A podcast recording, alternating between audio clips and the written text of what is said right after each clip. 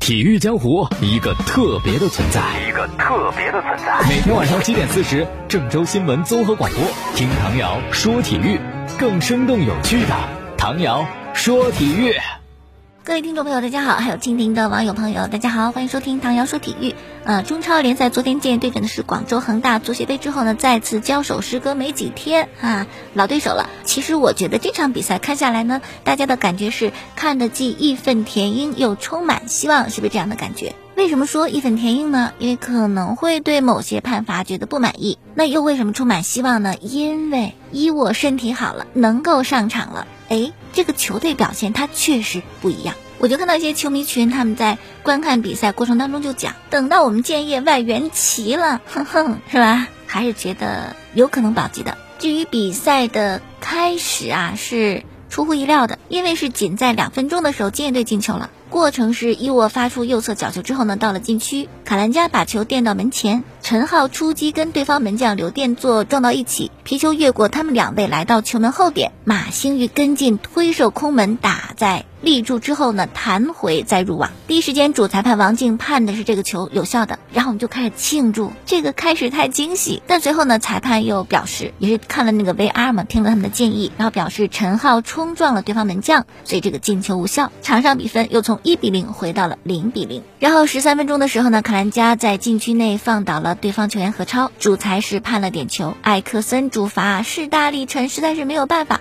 乌眼也判断错了方向，所以恒大就一比零领先。那么这个点就我们在节目开始说到的，看球看得义愤填膺。很多球迷觉得这这是什么？沾衣十八跌碰到你了吗？那么多角度的慢镜回放，其实卡兰加在禁区里边。真的啊，有点大意了，确实有踩脚动作。这个点球判了，也就是判了啊，没有什么问题。然后第二十五分钟，恒大又下一城。当时禁区右侧费南多的凌空垫射被无眼我们门将挡了一下，皮球呢落点正好就在门前后点保利尼奥的脚下，毕竟是曾经效力过巴萨的。球都到他脚下了，还有跑没有跑？所以直接吃饼推射空门得分，恒大二比零领先。让我们建业球迷感到开心的就是两分钟以后我们还以颜色，而且这球进得漂亮，网上都称之为伊沃的世界波的进球。那是第二十九分钟，我们在前场断球之后呢，迅速的往前推，一个长传呢直接到了禁区。恒大后卫张林鹏在禁区前解围的时候，你往前给啊，他没，他往中间踢，正好给到了埋伏于此的伊沃。伊沃呢卸球之后马上起脚兜射，皮球打入球门的右下角，然后一比二扳回一城。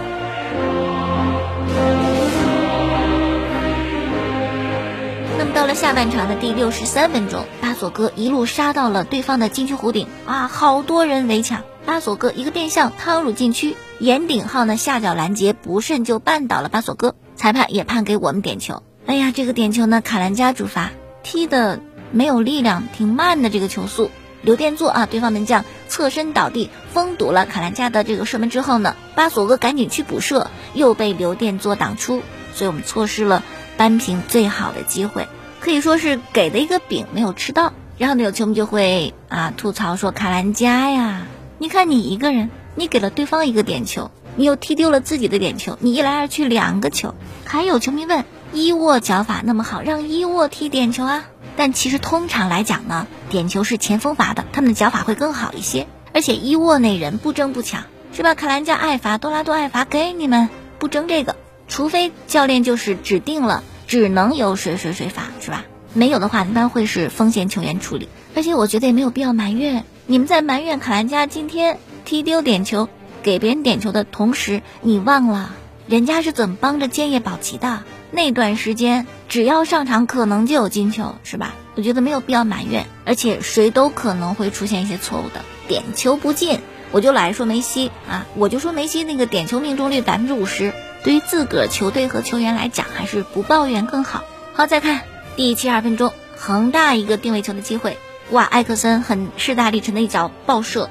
吴眼在门线上把球抱住，四分钟以后，吴眼呢就因为之前的伤病没有办法坚持比赛，就被史成龙换下。那史成龙的表现，我觉得就没有必要再点评。年轻人第一次是吧，还是要多鼓励。那最终呢，是我们一比二输掉了这场比赛，还是很遗憾没有能够拿到联赛的分数。这样的恒大就稳稳的进到了争冠组，我们也就稳稳的留在了保级组。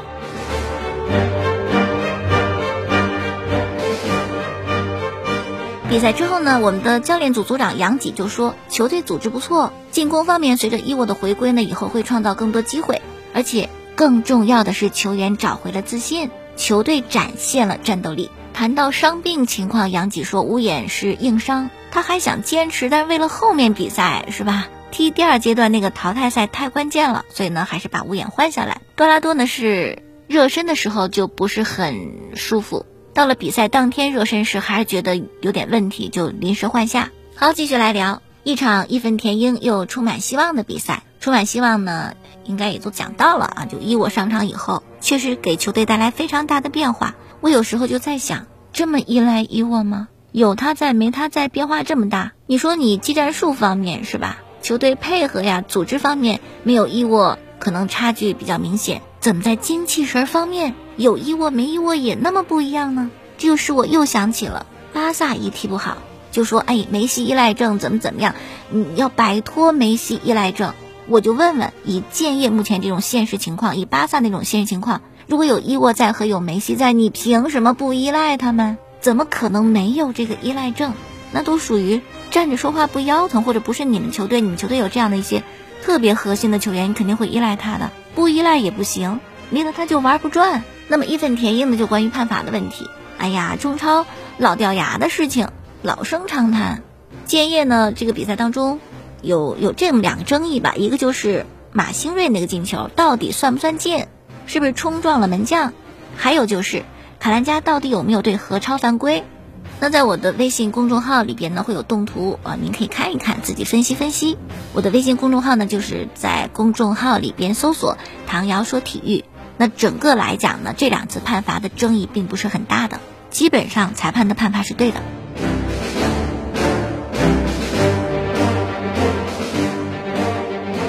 好了，再说这场比赛呢，有网络上文章就讲，恒大的规划球员蒋光太是本场最亮眼的，他稳健的防守让建业外援很不舒服。网友不禁感叹，国足未来八年时间当中，后防线的顶梁柱找到了。文章写道。不论是打身后一对一，还是巴索戈最引以为傲的冲击力，在蒋光太面前形同虚设。四次关键解围加上稳健的卡位和对抗，哎呀，几乎冻结了建业的外援组合，完全是中超的顶级中卫。球迷感慨：得蒋光太，真乃国足之幸也。我觉得表现的不错啊，肯定是的。但是有时候吧，就写文章要把握分寸，说你看一个人盯死两个外援。咋那么有本事呢？会分身？如果借你的锋线两位外援就是被蒋光太给搞定的，那蒋光太去巴萨吧。不，你恒大队友保利尼奥的后尘把皮克给顶了，是吧？后防不错，蒋光太亮眼，没问题。但肯定是一个整个后防体系的合作。我不觉得一个后卫可以搞定对方的两个锋线人物。尽管对方是一个不怎么强的队，尽管那两位外援前锋也不是特别有名。也不能这么写。哎，蒋光太是规划球员，可以代表国足出场。说到规划呢，还有一篇文章，说是这个人啊才是国足最该规划之人。谁呢？就是伊沃呀，蒋伊沃啊。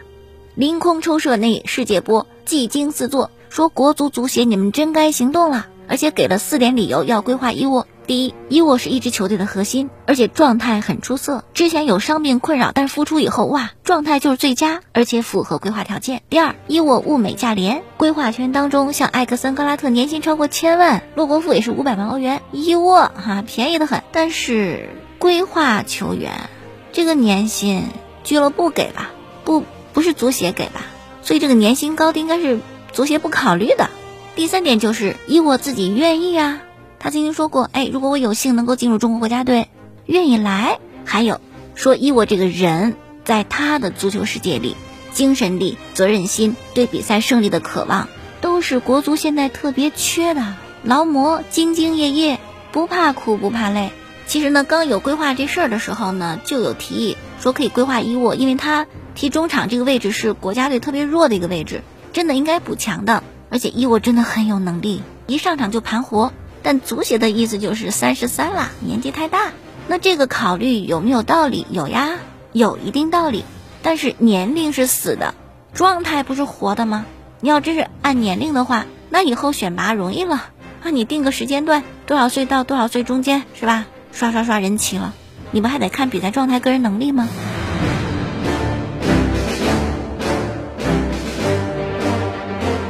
说到能力问题呢，不得不吐槽张琳芃，因为我们那个进球可以说是他犯的错误。当时建议中场一个大脚向前要找禁区的卡兰加，但球呢从卡兰加的头顶飞了过去，落在了张琳芃的身旁。结果张琳芃呢不是大脚向前开，而是把球往中间挑，一握一停一射，球进了。所以张琳芃这脚解围实际变成了助攻。那如果你就这么一回也还行是吧？咱们下次就就别这么做了。但并不，曾经两次对阵上港，张琳芃都这么解围的，往中间踢，然后给对手抓着机会进球。同样的错误一次、两次、三次的犯，经常性的犯，那可能就是当初学的时候。就学的这骨子里的东西改不了，特别是非常紧张的时刻，下意识第一脚就是你骨子里的那个东西，习惯性的东西，那就得问问这是谁教的。好了，建业跟恒大比赛说到这儿，昨天其他的三场，鲁能是二比一胜的深圳。哎呀，鲁能总算结束了中超联赛四轮不胜，也基本锁定了争冠组的席位。这场比赛呢是看了好多次的 VR，可以说呢是起到了正面的帮助作用。比如说段溜鱼那个进球。是段溜鱼反越位之后插上破门的，但当时边裁举了旗说越位，后来一看回放，好球呀！你判越位是误判，所以呢主裁改判算球进。然后第二十八分钟鲁能反击的时候，格德斯在反击当中远射破门，后来又看这个 VR，然后发现进球之前在后场防守的时候，莫伊塞斯铲到了马里的脚面，这犯规在先，所以鲁能进球无效。那这又是再一次正确的帮助了裁判的判罚。那另外的比赛呢？申花和苏宁是零比零踢平。这场比赛之后啊，有文章夸申花队的防守，说这个申花主教练崔康熙啊，这防守就是强。有时候比赛只能上一个外援，上两个外援还不丢球。对于这番网络上的文章夸奖，申花球迷表示不理解、不认同。什么？还有夸崔康熙的，还有说申花防守好的。哎呀，球迷不给主队教练面子，哈哈看来是对申花的战绩不满意。也确实。比之之前的中超豪门申花队，现在可能稍微的地位上差了一点，但因为申花确实缺人，像昨天比赛曹云定又伤了，之前还有于汉超、莫雷诺，昨天姆比亚也是受伤倒地，好像手腕有伤，所以在这种情况下攻击力肯定是受影响。先稳住后防这个思路也是没错的，而且你申花球迷还不满意，苏宁那边更不干了，兵强马壮四外援上场。还零比零平申花，连续三轮不胜。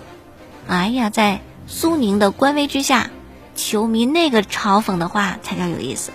好，还一场比赛是富力一比零胜的大连人。然后今天下午三点半，国安对青岛；晚上六点，天津对河北华夏幸福。华夏幸福现在距第四差一分，然后剩下三轮比赛，对手都不强。所以他们应该是要积极抢分的。然后重庆跟武汉卓尔的比赛呢，晚上七点半。重庆呢是进攻方面，阿德里安的状态越来越好。卓尔呢是最近因为外援层面的缺失对成绩有影响。永昌对上港晚上八点。哎呀，永昌最后三轮比赛对上港、对重庆、对国安难度还挺大的。特别穆里奇之前有伤嘛，他能不能复出，这个对永昌也很有影响。上港呢目前领先国安四分，下轮跟国安正面较量。所以这场比赛，上港怎么可能放弃？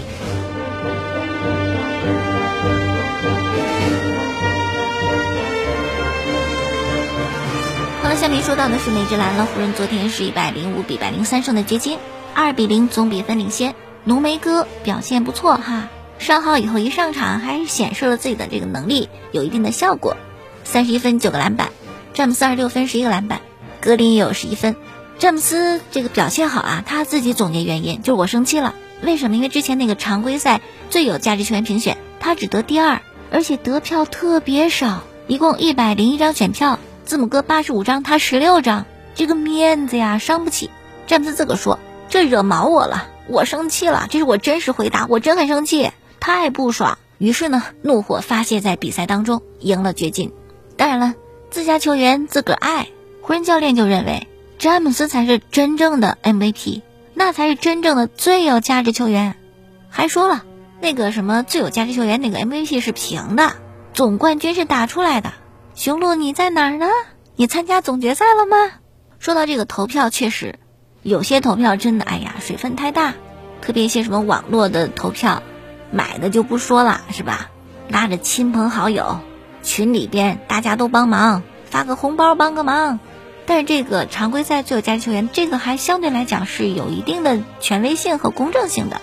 江山代有才人出，后浪总要拍前浪，所以詹姆斯应该慢慢就接受，是吧？会有些年轻人比你更强一些，或者他之于球队的这个价值会比你更大一些。个人来讲，我觉得詹姆斯还是很强的，但这个评选可能还会结合你对于球队的贡献嘛。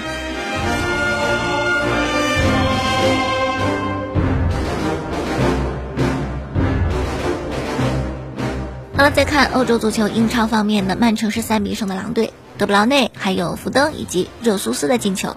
另外就是昨天晚上，曼城宣布队内的中场球员金多安新冠检测是阳性，这样呢会接受为期十天的隔离。还有热刺，两笔引援啊，贝尔是租借，然后雷吉隆是买了。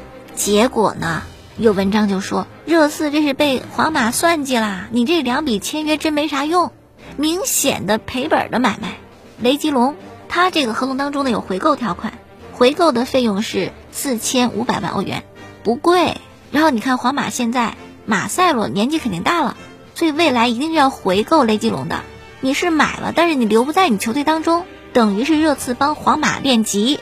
我这年轻人啊，现在用不着去你那儿历练历练，这不是为他人做嫁衣裳吗？贝尔这笔买卖更惨，租借来了发现有伤不能踢，说是得等到。十月份，那关键是这次贝尔伤好了就没事了吗？非也，他是一个易伤体质，玻璃人儿，很有可能在热刺效力期间经常会因伤无缘上场，而且就算上场了，状态也不行，并且工资还那么贵。虽然皇马承担了百分之三十八，但因为贝尔那工资基数太大，热刺也得再给二十二万的周薪，二十二万英镑周薪呢。真不算少，热刺他没捡着便宜。好，另外，苏亚雷斯已经跟巴萨解约了，达成了协议，放弃自己剩余一年的一部分薪水，然后呢，自由离开巴萨。据说可能会去马竞。但是马竞要引进苏亚雷斯的话呢，得腾出薪资空间，就得卖迭戈科斯塔。可现在没有哪个球队要买迭戈科斯塔，没有报价。哎，你说头疼不头疼？好了，今天就说这么多，感谢大家收听。过去的节目录音是在蜻蜓 FM 上搜索“唐瑶说球”，我的微信公众号您关注“唐瑶说体育”。节目是在每天的晚上七点半和第二天凌晨的一点四十播出。感谢收听，朋友们再见。